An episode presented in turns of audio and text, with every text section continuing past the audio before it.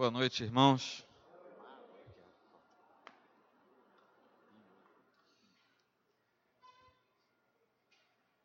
Embora tenhamos acesso a meios modernos de agendar os nossos compromissos, talvez o problema não seja das agendas, seja nosso, né? E realmente às vezes a gente se enrola. Mas me parece que é a nona vez que eu estou aqui no mês de março comemorando aniversário, não é? Eu furei algum ano, Daniel? Acho que não, né? Então, e esse é o nono ano, né? Então tá. Então, graças a Deus por isso. Ano que vem é uma data bastante particular, 10 anos.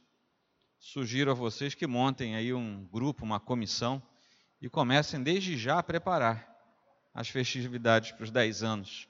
É uma data muito especial, 10 anos. E às vezes a gente deixa para fazer mais perto, só que o tempo voa.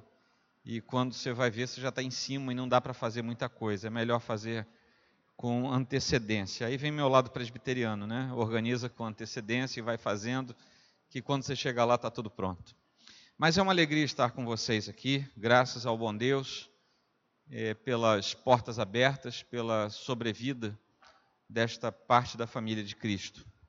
E eu gostaria de falar hoje com vocês sobre a alegria e o amor pela Igreja do Senhor.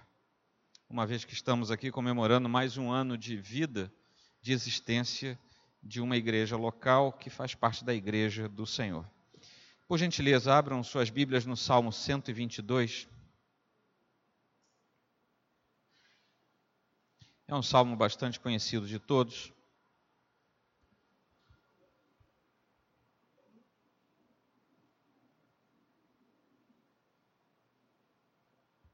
Salmo 122.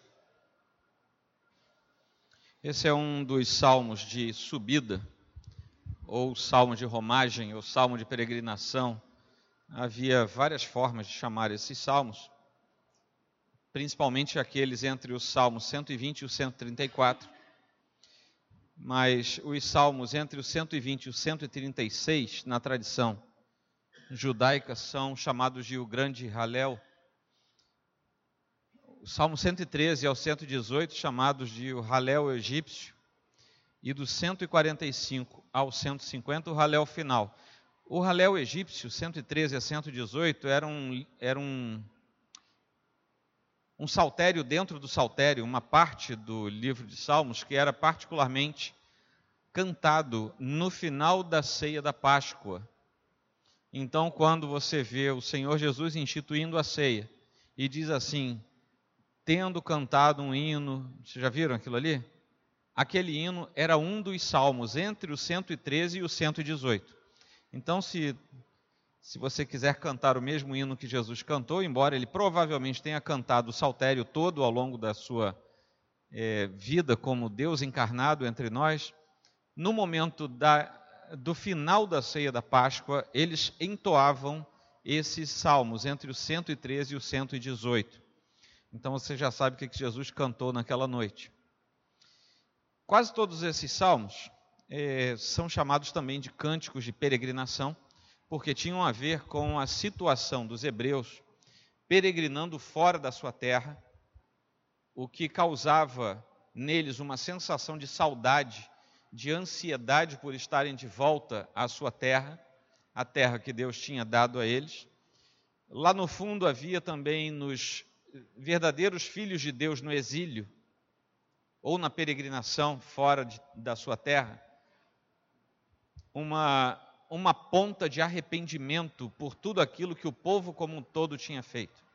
E aqui vai uma lição para nós antes mesmo de lermos o salmo. Quando nós temos gente infiel no meio da casa de Deus e por alguma razão Deus resolve disciplinar, não raramente o fiel também recebe uma chapiscada. Ou seja, às vezes o infiel comete um impropério contra Deus, a ira de Deus que disciplina o seu povo se acende, ele pesa a mão para disciplinar o seu povo, e o sujeito que não fez nada, que está ali do lado, vai junto.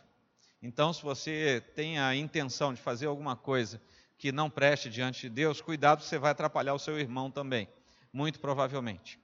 Então mantenha sempre os olhos fitos no Senhor e uma vida íntegra e correta. Esses salmos do 120 ao 134 eram entoados pelos hebreus quando estavam a caminho, obviamente quando não estavam no exílio, quando estavam a caminho de Jerusalém. E eu vou ler o segundo desses salmos, que é 122. Jerusalém ficava numa colina, cerca de 800 e poucos metros acima do nível do mar, e é por isso que eles diziam que subiam a Jerusalém, porque eles iam subindo essa colina enquanto cantavam e havia pelo menos três festas anuais que eram prescritas pela lei para os hebreus irem a Jerusalém, sendo que uma delas era totalmente obrigatória, que era do dia do perdão. Mas três festas eram prescritas. Nas três festas eles iam a Jerusalém pelo caminho cantando entre o Salmo 120 e o 134. Iam cantando e repetindo o cântico, não repetindo o mesmo salmo 50 vezes, mas eles cantavam e depois voltavam a cantar e eles iam cantando na sequência. Se você contar do 120, incluindo o 120 até o 134, você vai ver que são 15 salmos. É por isso que também é, são chamados de salmos dos degraus, porque quando eles chegavam à porta, diante da porta do templo, havia 15 degraus. E diz a tradição que muitos deles, os mais tradicionais, cantavam cada salmo num dos degraus. Ou seja, eles chegavam no primeiro degrau, cantava o Salmo 120, todinho. Subia ao segundo degrau, cantava o Salmo 121, todinho.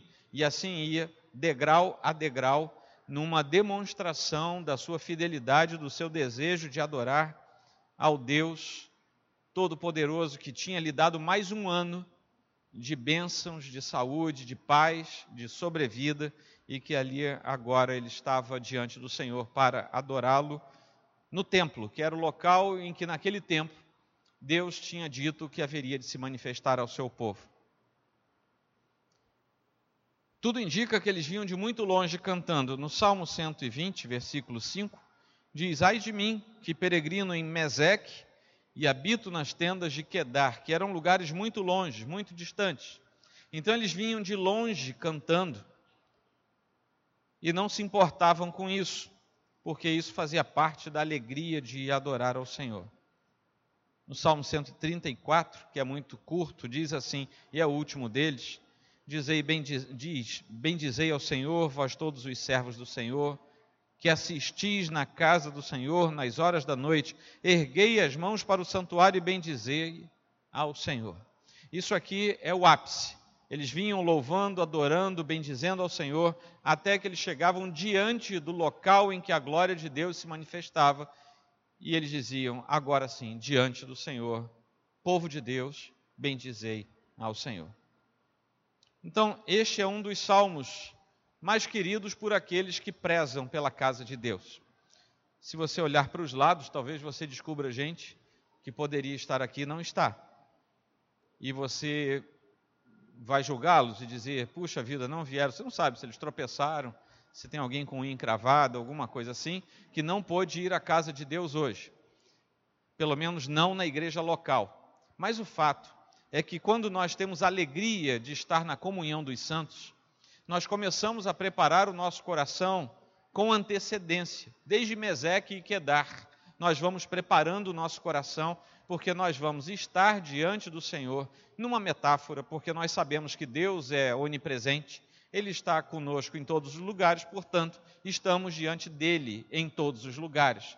Mas há um momento especial em que estamos na comunhão dos santos, prestando culto solene ao Senhor, e por isso nós temos a percepção da Escritura de que estamos diante dele com uma finalidade: prestar culto segundo o desejo de Deus ao próprio Deus. E com um detalhe interessante: enquanto prestamos culto sincero diante de Deus, esse mesmo Deus vem nos servir. Você é servido por Deus enquanto está na sua casa, enquanto está na comunhão dos santos. Pouca gente presta atenção nisso E tem muita gente que acha que isso é querer se beneficiar, querer usar errado aquilo que Deus faz conosco. Mas é isso que a Escritura Deus diz de Deus. Ele vem nos servir enquanto estamos num culto público, num culto na comunidade dos santos, diante do próprio Deus. A melhor maneira de você entender isso é o dia da ceia na igreja, em que você recebe um pão e um cálice. Eu já participei de ceia aqui com vocês. Aí você diz assim: não, foram, foram os irmãos que me serviram.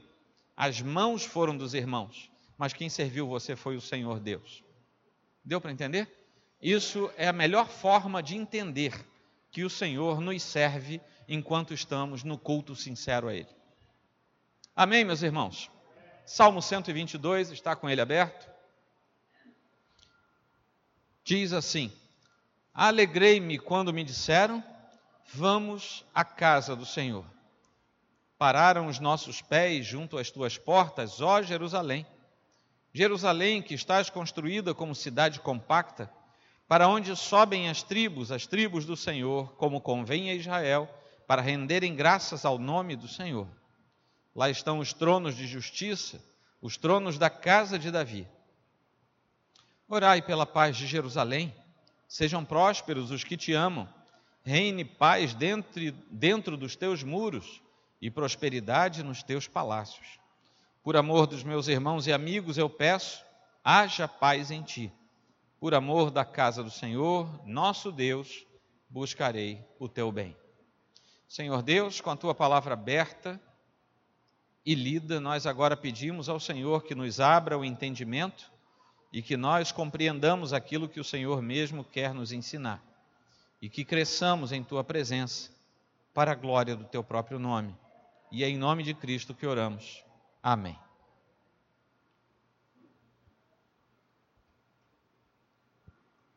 Existe um disposto aqui pelo salmista, salmista Davi, de demonstrar que há alegria em estar em Jerusalém. Jerusalém tinha sido uma cidade conquistada por ele, por Davi. Quando ele assume o trono, ele assume o trono apenas em parte de Israel, depois de Saul.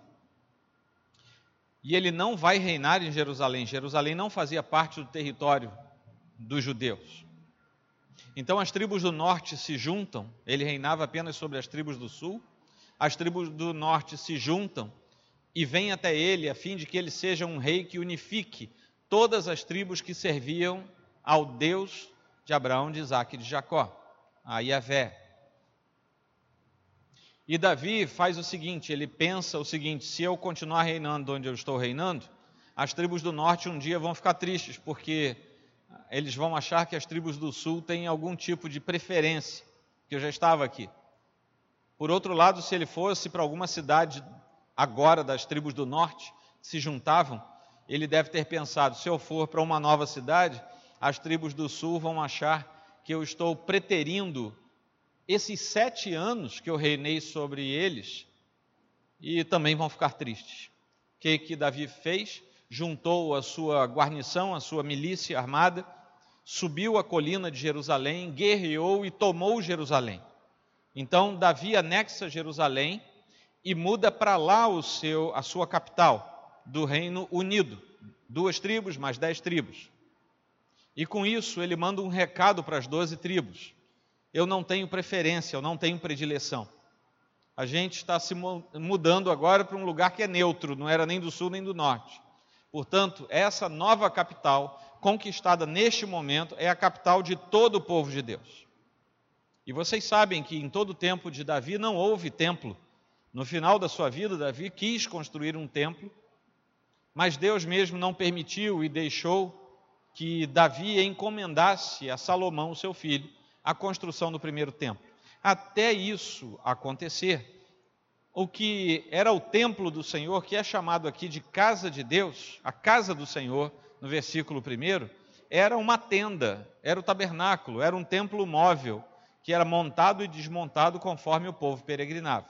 Este salmo não foi escrito no tempo em que Israel estava no exílio, mas ele foi compilado neste, é, neste pequeno inário, dentro do grande inário que é o livro de Salmos, exatamente por conter o chamado à casa de Deus. E a casa do Senhor era, portanto, o tabernáculo. Mas quando eles começam a cantar este pequeno saltério, o templo provavelmente já tinha sido construído, o templo de Salomão, e posteriormente em todos os exílios, em todos os momentos de escravidão, quando eles conseguiam voltar para a terra e restaurar o templo, eles voltavam a perceber a riqueza que era ter acesso a Deus, e esse acesso a Deus se dava através da casa do Senhor. E a primeira coisa que ele fala é que Jerusalém é uma cidade que é segura, é uma cidade que é acolhedora. Jerusalém que está construída como cidade compacta, cidade bem amurada, cidade de difícil acesso, cidade no alto de uma colina. Nós já tivemos a, a oportunidade de visitar fortalezas medievais que estão construídas no alto, sempre no alto de uma elevação, de uma colina, de um monte.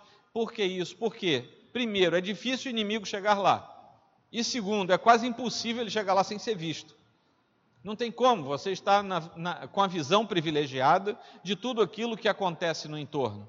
E Jerusalém era assim, era uma, uma cidade relativamente pequena, porém extremamente compactada na, na sua defesa. Os, as muralhas eram muito boas, eram muito sólidas. E quando Davi conquista Jerusalém, ele aproveita as muralhas que já estavam lá as reforça e passa a ter ali a capital.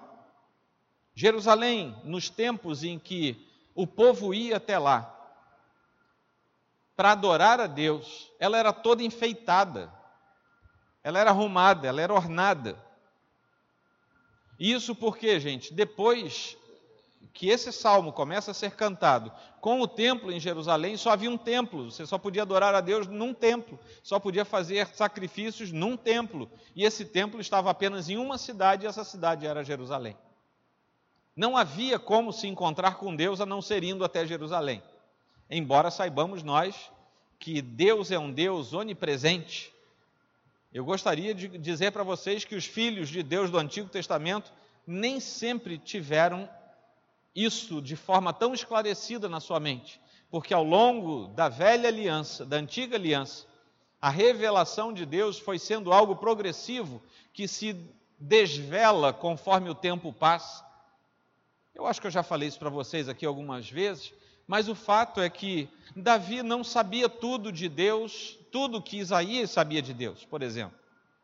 Abraão não sabia de Deus embora o obedecesse e o temesse, não sabia dele tudo que Davi soube depois. E assim vai, conforme as gerações iam passando, mais Deus revelava quem ele era e quais eram os seus planos. Neste momento, a casa do Senhor era percebida como o único lugar onde você podia se encontrar com Deus. Por quê? Porque Deus tinha dito que era o único lugar para o culto a Ele. Então, a casa do Senhor, por exemplo, é algo usado desde o tempo do tabernáculo, se estabelece no tempo do templo em Jerusalém, e hoje, de forma metafórica, nós dizemos que a casa do Senhor é a nossa igreja local onde nós nos reunimos, embora saibamos que Deus não habita mais tijolos, construções, é, não existe mais altar, não sei se você sabe, mas isso aqui não é um altar, isso aqui é um púlpito e ele só, só é mais alto para a gente conseguir falar melhor com você. No meu caso do pastor Daniel, para você conseguir nos ver. Tá? É, tem essa função é, estética também, né? senão a gente não ia ser visto por vocês. Isso deve ser defeito congênito, né? a baixa estatura. Mas o fato é que hoje nós somos casa de Deus. Nós. Nosso coração passa a ser habitado pelo Espírito de Deus e isso não entraria na cabeça de Davi, por exemplo. Ele sabia que o seu coração pertencia a Deus. Ele sabia que Deus era todo-poderoso e confiava em Deus, mas ele não fazia ideia de que o mesmo povo de Deus teria a evolução da compreensão do que era o habitáculo de Deus que hoje está no nosso coração. Mas carinhosamente nós chamamos sempre a nossa igreja, onde nós comungamos, onde nós somos membros, chamamos de casa de Deus, casa do Senhor ir à cidade, ir ao templo, ir a Jerusalém, era sinônimo de ir até Deus e se encontrar com Ele. Lá no versículo, deixa eu ver aqui onde está nos nossos pés. Pararam os nossos pés, versículo 12. Os pés deles, dele param dentro das portas. As portas da cidade eram lugar de juízo, lugar de autoridade, lugar de definições.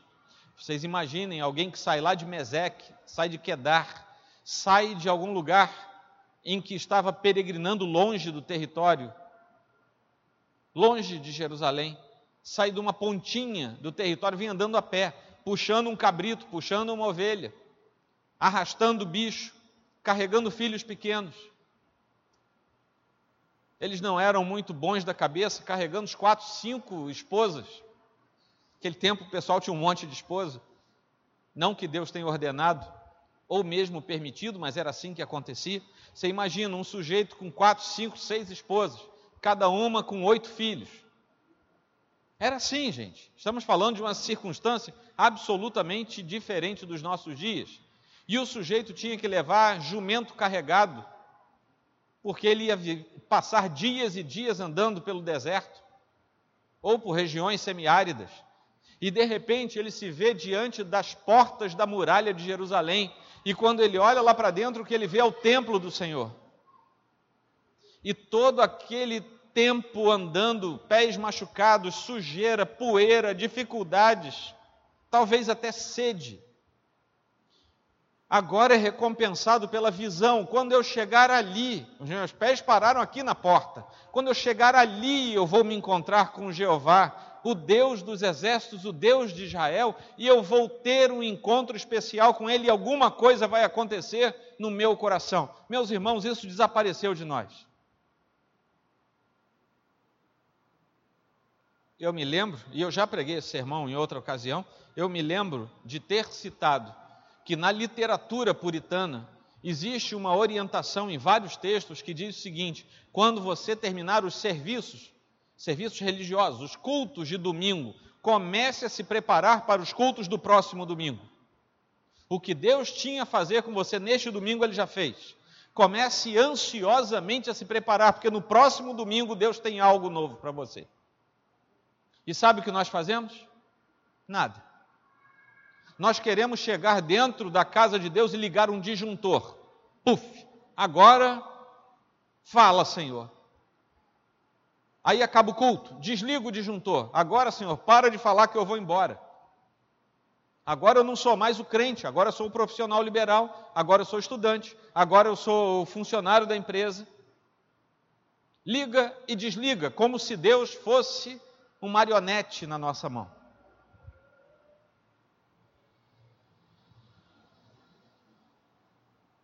Os nossos pés pararam junto às tuas portas, ó Jerusalém. E talvez Davi aqui tenha se lembrado de quando ele resgata a arca, a leva de novo, põe no lugar que devia estar, leva para Jerusalém vocês devem se lembrar desse episódio, segundo Samuel 6, 7, por ali, deve, é, deve ser por ali que fala disso, eu não me lembro bem. E o povo de Deus recobra a ideia de que Deus está ali se manifestando e todo aquele que quiser do seu povo tem liberdade de chegar diante dele, se encontrar com ele e ter dele a ministração de que precisa no seu coração. Jerusalém está firmemente estabelecido. A Jerusalém dos dias de Davi foi tomada por Davi, guarnecida por ele. Era uma cidade menor do que seria nos templos de Salomão. Certamente, os muros da cidade velha, como são chamados hoje, é, são muito menores do que a Jerusalém de hoje, a cidade de Jerusalém. Eu nunca fui lá, se você tiver uma passagem sobrando, aliás, duas, me dá que eu vou com a Roberta lá tenho curiosidade de conhecer, embora não seja para nós a cidade santa no sentido é, teológico do termo, mas é como nós a reconhecemos. Quando chegamos ao versículo 4, para onde sobem as tribos? As tribos do Senhor, como convém a Israel, nós vemos que há um, manda um mandato, um mandamento dado a Israel, para que em algumas ocasiões, sempre que quisessem poderiam ir, mas em algumas ocasiões eles tinham que ir a Jerusalém. E é interessante que todas as tribos do Senhor iam até Jerusalém. Todos os membros da igreja iam para Jerusalém. Membro pobre, membro rico, membro feio e membro bonito, membro alto ou baixo, membros de todas as qualificações e com todos os adjetivos que possamos imaginar, iam a Jerusalém, porque lá era o lugar de se encontrar com Deus. E é interessante que diz como convém a Israel. Quando chegamos no Novo Testamento, Paulo diz que nós somos o que, gente? O Israel? Alguém lembra? Ninguém lembra mais? Existe um Israel físico e Paulo categoricamente diz que a salvação não pertence a Israel porque é Israel físico. Ele diz a salvação pertence a outro Israel, descendente de Abraão pela fé, o Israel espiritual, que é a igreja. Vejam bem, como convém a Israel, podemos fazer um espelho com o Novo Testamento e dizer assim: como Israel antigo, a esse Israel antigo convinha ir até a presença de Deus, a igreja do Senhor convém buscar a presença de Deus nos dias de hoje. Todas as tribos de Deus, todas as tribos do seu povo iam até lá. Por que isso, gente? Porque a alegria de estar na presença de Deus contagiava todo o povo. Quando o povo terminava as suas festividades e voltava para os seus lugares de origem, voltava feliz, voltava alegre. Primeiro, tinha cumprido a ordem, o mandato do Senhor. Segundo, por cumprir a ordem do Senhor e cultuar na presença de Deus, Deus tinha lhe servido com paz e com alegria. E eles voltavam para as suas casas no meio de uma situação absolutamente caótica, muitas vezes, em que os povos vizinhos tentavam invadir e tomar Israel. Eles voltavam para casa com o coração pleno do serviço do Senhor, da paz e da alegria ministrados pelo Senhor. É isso que nos faz ver o que é que eu preciso fazer nos piores dias da minha vida, quando eu estou cabisbaixo, circunspecto, triste, aborrecido, abafado pelas coisas da vida, a primeira coisa que você precisa fazer é ir para a igreja. Porque é na igreja que o Senhor nos serve com paz e com alegria. Porque é na igreja que nós estamos ladeados pelos filhos de Deus. E as tribos de Israel se reúnem hoje no Israel espiritual, que é a igreja do Senhor. E nós, como convém a nós, filhos de Deus, na presença do Senhor, somos por Ele próprio ministrados a fim de termos o renovo da paz e da alegria no nosso coração. Quer ficar feliz? Vá para a igreja. Quer ter paz no coração? Vá para a igreja. Agora, como eu falei, uma, eu já preguei esse sermão lá na minha igreja, não tem muito tempo. Como eu falei, infelizmente, quando você, quando você prega esse tipo de sermão, Geralmente quem ouve é quem nem precisaria tanto ouvir, né? Provavelmente você não é dos que precisa ouvir mais. Mas você pode ser contagiado pela palavra e depois fofocar. Há uma fofoca que é santa e permitida. É a fofoca de você contar para os irmãos aquilo que você ouviu no sermão do domingo passado em que eles faltaram. Então conte isso para as pessoas que eventualmente você percebe que estão faltando do seu lado. E talvez no meio desta comunidade local haja pessoas passando por um momento muito difícil e que estão tão cabisbaixas, talvez até depressivas, que tenham resolvido ficar nas suas casas. Eu tenho certeza de uma coisa: quando terminar esta noite, nada terá mudado.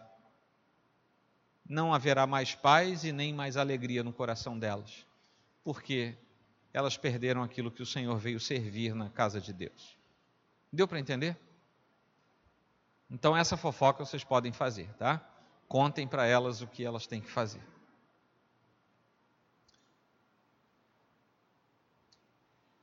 Versículo 5. Lá estão os tronos de justiça, os tronos da casa de Davi. Duas coisas aqui precisam ser entendidas nessa frase de Davi. Lá em Jerusalém, no templo do Senhor, na casa do Senhor, havia duas coisas que Davi destaca nesse versículo 5. Deus é justo, e ali na presença dele está o seu trono de justiça. É lá no templo que Deus resolve se manifestar, ali está o seu trono de justiça. Por isso que diz: lá estão os tronos de justiça de quem? Do rei Davi? Não, Davi não está falando dele próprio, ele está falando de Deus. E os tronos da casa de Davi? Aí ele está falando dele. Vejam bem, ele fala de dois tronos. Um é de justiça, e eu duvido que Davi batesse no peito e dissesse: Eu estou no trono de justiça. O trono em que eu me sento é o trono de justiça. Ele está se referindo a Deus e a justiça de Deus. E depois ele fala: ali estão os tronos da casa de Davi. Aquele, eu sou Davi, e Deus disse que ele ia me botar num trono e que nunca mais a minha linhagem ia desaparecer. Então ele destaca duas coisas: se ali estão os tronos de justiça de Deus, ali há garantia de que Deus cuida dos seus filhos, diferentemente do STF, que é falho, diferentemente dos tribunais humanos, que são corrompidos, diferentemente da justiça humana, que é trapo de imundície para Deus, quando Deus diz: Este é o meu trono de justiça, ali não há falha, não há corrupção, não há mudança de opinião, porque ele não se arrepende, ele não muda, ele não é filho do homem. Deus é plenamente justo, e se você é filho de Deus, está coberto pelo trono de justiça de Deus, você estará sob a justiça de Deus, mesmo quando você não percebe isso. Mas havia uma segunda coisa: Deus é Deus de Israel, e ali também está o trono da linhagem de Davi. Davi fala isso. Isso quer dizer o seguinte: quem está sob o governo do trono da linhagem de Davi reconhece quem é Deus, porque somente quem é filho de Deus está sob a linhagem de Davi. E, gente, quem é que está agora sob a linhagem de Davi? aquele que é lavado e remido no sangue do Cordeiro. O filho de Davi, o descendente de Davi, aquele que se assenta no trono eterno de Davi, que também é uma metáfora para entendermos que o plano de Deus não foi rompido na sua geração e ele chegou ao cumprimento daquilo que Deus queria. Se você é filho de Deus, entenda uma coisa: você deve saber quem é Deus, e por saber quem é Deus, você deve ter plena convicção de que a justiça de Deus se estabelece sobre você. Justiça de Deus traz o seu amor e a sua paz, e também traz a sua correção. Mas é a justiça de Deus. Amém? Amém ou não amém? Os versículos 6 a 9 paz e amor estão sobre Jerusalém. Essa é uma pequena oração. Quando ele começa o versículo 6, ele dá uma ordem, um imperativo: orai pela paz de Jerusalém. E ele começa a orar, até o final do versículo 9 é uma oração. Uma oração muito apropriada para uma cidade cujo nome significa paz, tem o nome de Jerusalém tem a ver com paz, e a residência do próprio Deus da paz né, quando é anunciado a vinda do Senhor lá em Isaías 9, ele é o príncipe da paz. Lá em Romanos 15, fala-se de ele ser o Deus da paz. Hebreus também, no seu capítulo 13, fala de Deus sendo Deus da paz. E quando nós comparamos algumas orações feitas pela paz sobre Israel, Salmo 125, Salmo 128, alguns outros salmos e outras orações esparsas, principalmente no Antigo Testamento, nós vamos ver uma conexão profunda entre a cidade da paz e o Deus da paz. Assim como nós temos uma conexão profunda hoje entre a igreja, que deve ser o local da paz, e o Deus da paz, que é o Deus da igreja da paz. Ora, a história depois vai nos comprovar que não foi sempre uma paz humana que reinou, mas a percepção da paz que vem de Deus sobre a nossa vida é aquilo que muda totalmente a ambiência do nosso coração em busca da paz que vem do Deus da paz. Salmo 79, um pouquinho antes, fala sobre isso, dificuldades que nós teríamos. Salmo 137, um pouquinho depois, fala sobre essas dificuldades. Às margens dos rios da Babilônia, nós nos assentávamos e chorávamos, lembrando-nos de Sião, eles no exílio, com o Deus da paz sendo o seu Deus, no entanto, sem vivenciar a paz humana naquele momento.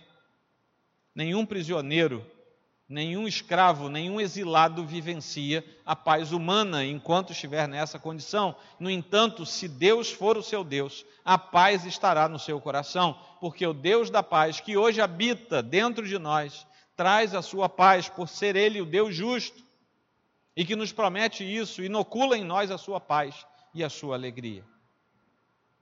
Até que nós chegamos ao final do texto bíblico, Apocalipse 21, Apocalipse 22, todas essas coisas terão passado e nós estaremos diante dele para todo sempre, diante dele, que é o Deus da paz. Num local em que a Jerusalém celestial, ou seja, a cidade da paz celestial, não viverá mais tempos de conflitos, a igreja do Senhor não terá mais conflitos, não terá mais atritos, não terá mais briga, não terá mais fofoca, não terá mais heresia, não terá mais confusão, porque a igreja que chegar lá não é a nossa igreja local, a igreja que chegar lá é a igreja invisível do Senhor, aqueles que foram lavados e remidos no Cordeiro, que não têm as suas vestes manchadas pelo pecado, terão um dia a oportunidade de parar diante das portas da Jerusalém celestial e dizer: Senhor, foi por pura graça, mas graças a Deus cheguei, e vai entrar e vai ver a face do Deus da paz. Esse salmo é quase um salmo escatológico, porque, embora eles estivessem narrando a peregrinação até Jerusalém, nós sabemos que estamos em peregrinação até Jerusalém celeste.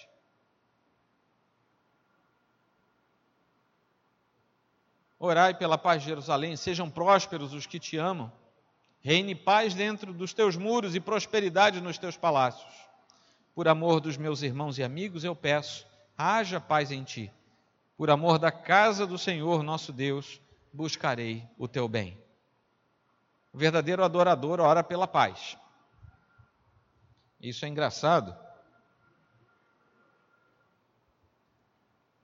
Porque tem gente é, com né, plaquetinha de, de, de crente, com carteirinha de membros de igreja, que faz tudo menos buscar a paz. Estou falando de paz dentro da igreja, tá? Lá fora, nem, nem quero imaginar o que acontece. Mas estou falando dentro da igreja. Mas verdadeiro adorador, ele ora pela paz. Porque ele entende quem é Deus e ele entende que isso aqui, um grupo como esse, Pode ser grande ou pequeno, como eu falei, todos adoradores, grande ou pequeno, rico ou pobre, misturado, de todas as cores e línguas, procedente de todas as nações possíveis. É um grupo comprado por um preço que não pode ser calculado, é o sangue do Cordeiro de Deus. E quem entende isso vai zelar e orar pela paz. Se você quer saber se o infeliz é descrente, e é um enviado do inimigo no meio da igreja, é só você ver quem vive tentando roubar a paz da igreja. Porque o verdadeiro adorador faz o contrário, ele busca e ele ora a paz de Cristo, a paz do Senhor dentro da igreja. Se a pessoa passa ano, entra dia, sai dia, e parece que faz de tudo para acabar com a paz dentro do corpo de Cristo, enviado pelo Espírito Santo não foi, porque isso é obra contrária dele. Só tem dois que enviam, imaginem quem foi, né? E há amor entre os irmãos.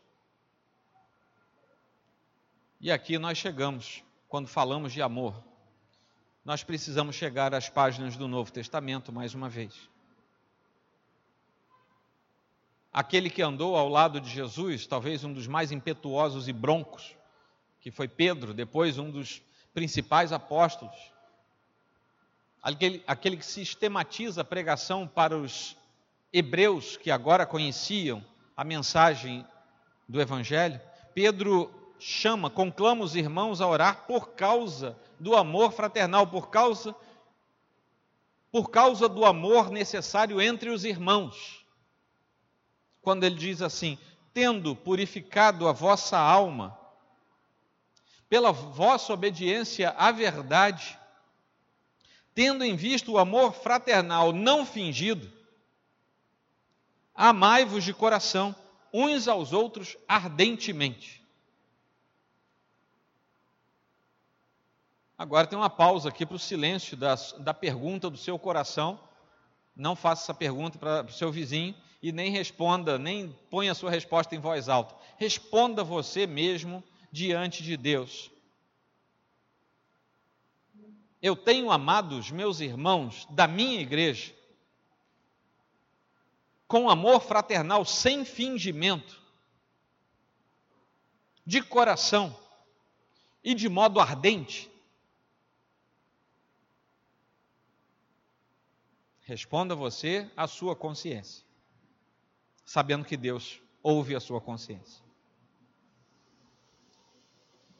E também, além disso tudo, fica demonstrado aqui que há um grande amor pela casa de Deus e que nós devemos orar em alegria por causa da casa do Senhor, porque é nela que nós nos satisfazemos diante de Deus com alegria e com paz. Se eu não orar pela casa do Senhor, onde é que eu vou buscar alegria e paz no Senhor, se este é o lugar comandado por Ele para eu fazer isso? E nós vemos uma progressão que precisamos entender também. Lá no Antigo Testamento, nós começamos com o Senhor dizendo que ia habitar um lugar. Né? No templo móvel, no tabernáculo, mesmo quando montava, a disposição era a mesma, praticamente, de quando o templo foi construído em Jerusalém. E o Senhor diz o seguinte, através da pena do profeta Ezequiel: e eis que a glória do Senhor enchia o templo. A glória do Senhor era circunscrita, vamos dizer assim, a um lugar físico, relativamente pequeno. Mas a glória do Senhor era muito intensa naquele lugar, a tal ponto de que se o sumo sacerdote não cumprisse todas as suas obrigações e uma vez por ano fosse ao lugar santíssimo levar a solução dos compromissos diante de Deus, ele podia ser fulminado pela glória do Senhor. A tal ponto também, que vocês já devem ter ouvido falar, é, o medo era tanto que eles amarravam uma cordinha no tornozelo e iam lá para dentro. E ele tinha guizos, né? ele tinha guizos no, no, seu, no seu paramento, e você ficava escutando lá de fora, aquele barulhinho de guizos, né? sinetinhas. Blim, blim, blim, blim. Era ele diante do Senhor se movimentando. Havia todo um ritual que ele fazia. E parou o guiso. Puxa a corda. O sujeito já devia estar torrado. Porque quando paravam os guizos, é porque o Senhor já tinha fulminado. Porque tinha alguma coisa errada. Você imagina a situação do sacerdote seguinte. Olha, torrou o primeiro, entra você agora. Você imagina a angústia daquele sujeito.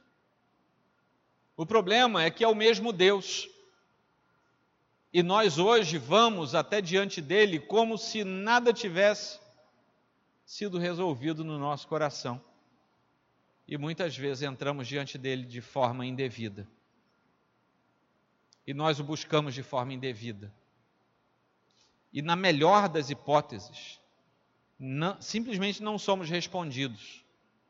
E às vezes ficamos, por que, é que Deus não me ouve? Por que, é que Ele não responde?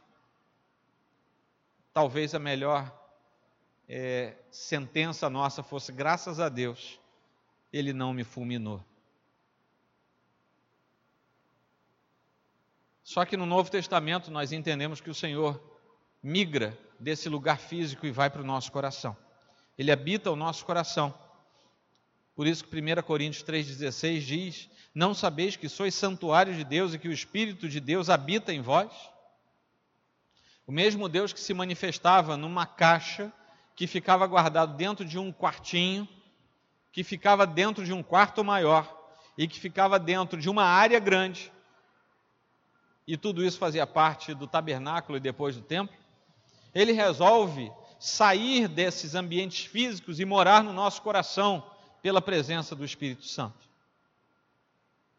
Morava num lugarzinho fechado. É claro, você entende que Deus não ficava só ali, né? mas ali ele se manifestava para o seu povo agora ele está morando no nosso coração. Só que a questão toda é que ainda estamos no meio dessa passagem. Porque Apocalipse 21, versículo 22 diz: Nela, na Cidade Santa, na Jerusalém celestial, nela não vi santuário. Não é mais no tabernáculo, não é mais no templo, ué, e nem é mais no meu coração. Não sabeis que sois santuários de Deus? E agora, João está olhando para dentro da Jerusalém Celeste, está dizendo: ele tinha acabado de mencionar as multidões dos salvos na presença do Deus Todo-Poderoso na eternidade, e ele agora diz assim: Não vi santuário dentro da Cidade Santa, dentro da Jerusalém Celeste, não vi santuário. Aí você fala assim: Mas nós não somos o santuário de Deus? Como é que ele não viu o povo de Deus lá dentro? É porque agora Deus não precisa mais habitar nem no tabernáculo, nem no templo e nem em corações humanos. Por quê? Porque o seu santuário é o Senhor, o Deus Todo-Poderoso e o Cordeiro. Chegamos à presença do verdadeiro santuário, tudo que nós tivemos no tabernáculo, no templo e até no nosso coração é apenas a mostra daquilo que nós viveremos na presença dele. E se você não se acostumou a buscar a presença do Senhor no santuário humano, que hoje é o seu coração, e na comunhão dos santos, talvez você não tenha expertise suficiente para estar diante dele. Deu para entender? Na verdade, nós, nós, como povo da aliança de Deus, desde a antiga até a nova aliança, temos sido conduzidos didaticamente pelo Senhor, porque a intenção final de Deus é fazer com que o seu povo esteja diante dele, porque ele é o verdadeiro, único e total santuário, onde nós estaremos sendo alimentados por ele pela eternidade.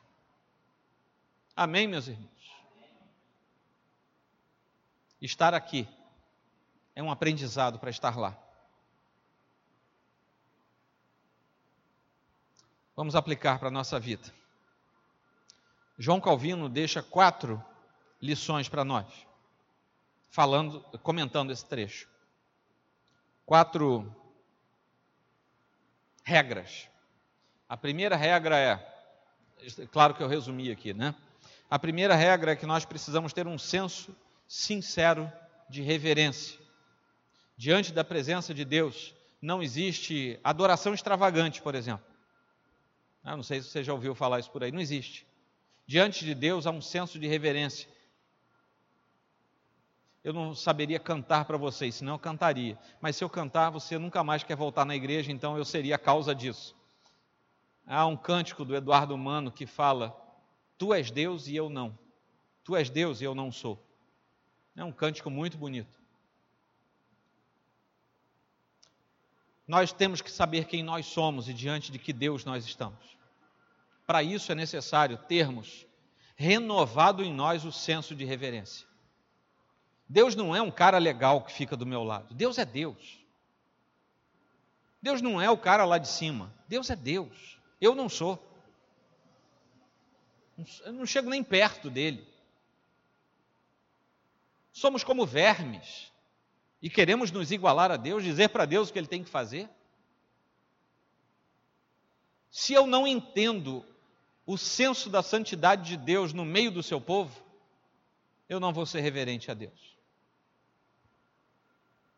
Segundo, segunda regra, né? É um senso sincero de necessidade e arrependimento diante de Deus. Eu tenho que chegar todas as vezes diante de Deus e saber, porque Ele é Deus e eu não sou, que eu preciso novamente me arrepender daquilo que eu fiz, dos meus pecados, e mostrar diante dele a sincera necessidade de que ele cuide da minha vida e cultive em mim uma santidade que eu ainda não tenho, porque eu estou em processo de santificação. A salvação é um ato monolítico e monergístico. Deus produz a salvação em nós. É um milagre de Deus. Mas a santidade é um processo que nós não deixaremos é, de passar por ele até chegarmos na presença do Senhor. Terceira regra é um senso sincero de humildade e de confiança em Deus.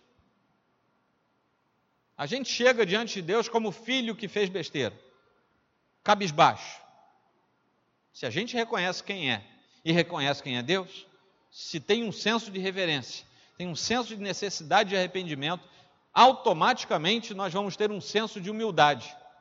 e um senso de profunda confiança em Deus.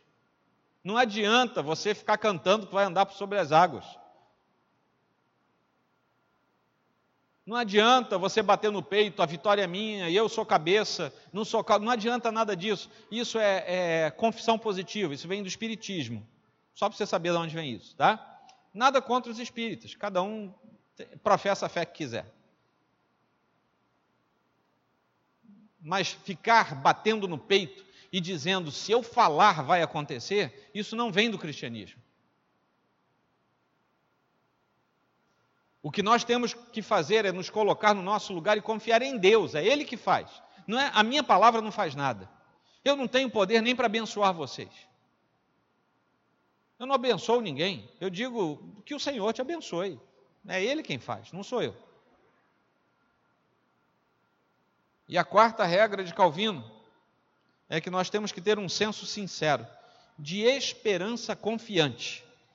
E ele aqui está falando do escatom, do final. Eu só vou estar diante daquele Deus lá na eternidade se aqui eu estiver diante do mesmo Deus. Não tem como eu viver uma vida dissociada de Deus e ter esperança de estar diante dele na eternidade. Não tem como. Eu preciso conhecer Deus aqui, ser filho de Deus aqui, senão não vou estar diante dele lá. Não tem jeito.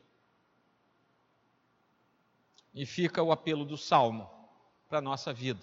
E isso nós podemos levar para a prática diária do nosso coração. Orar uns pelos outros. Se você fechar os seus olhos em casa e pensar nos irmãos da sua igreja, eu tenho certeza absoluta, se você é gente como eu, tenho certeza absoluta que você vai orando, orando. Quando você lembra de um, você fala assim: Eu tenho que orar mesmo por ele, Senhor? Pode ser por ela também, tá? Mas o salmo diz que se nós somos filhos de Deus, vamos orar uns pelos outros. E ponto final. Você tem que orar pela paz do povo de Deus, pela sua igreja local, por todas as igrejas locais em que a Escritura e o verdadeiro Deus são pregados, mesmo com diferenças é, litúrgicas e até algumas nuances de percepção doutrinária. Mas se Deus é pregado, é parte do povo de Deus, ore pela paz do povo de Deus e orando pela paz do povo de Deus na sua igreja local, faça por onde também ser instrumento da paz de Deus dentro do seu da sua igreja local. Amém? Pelas duas coisas, amém? Orar uns pelos outros e orar pela paz do povo de Deus. Terceira aplicação dessa parte prática. Vamos orar pela paz e alegria no meio de toda a família da fé. Quando você se dispõe a orar pela paz e pela alegria, sabendo que é somente no meio do povo de Deus que Deus ministra isso em profusão, você estará orando indiretamente para que aqueles que estão cambaleantes na fé venham buscar a paz e a alegria no meio do povo de Deus. Amém? Que Deus abençoe você. Vamos inclinar nossa fronte, fazer uma breve oração.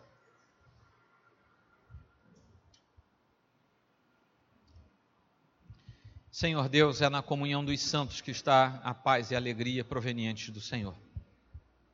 Portanto, ó Deus, diante de Ti nos sentimos encorajados.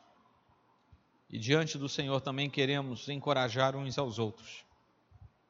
E neste nono aniversário da igreja local, da SECAD, nós pedimos ao Senhor que esse salmo seja cumprido nesta igreja nos membros desta igreja, mas também que o Senhor espalhe isso no meio de todo o teu povo. Nós queremos assim, ó Deus, nos colocar diante de Ti, suplicando a Ti o perdão pelas falhas e também suplicando a Ti a graça para os consertos necessários, para a profusão da Tua paz e da Tua alegria no meio desta comunidade de adoradores ao Senhor. É como nós oramos no nome santo de Cristo. Amém.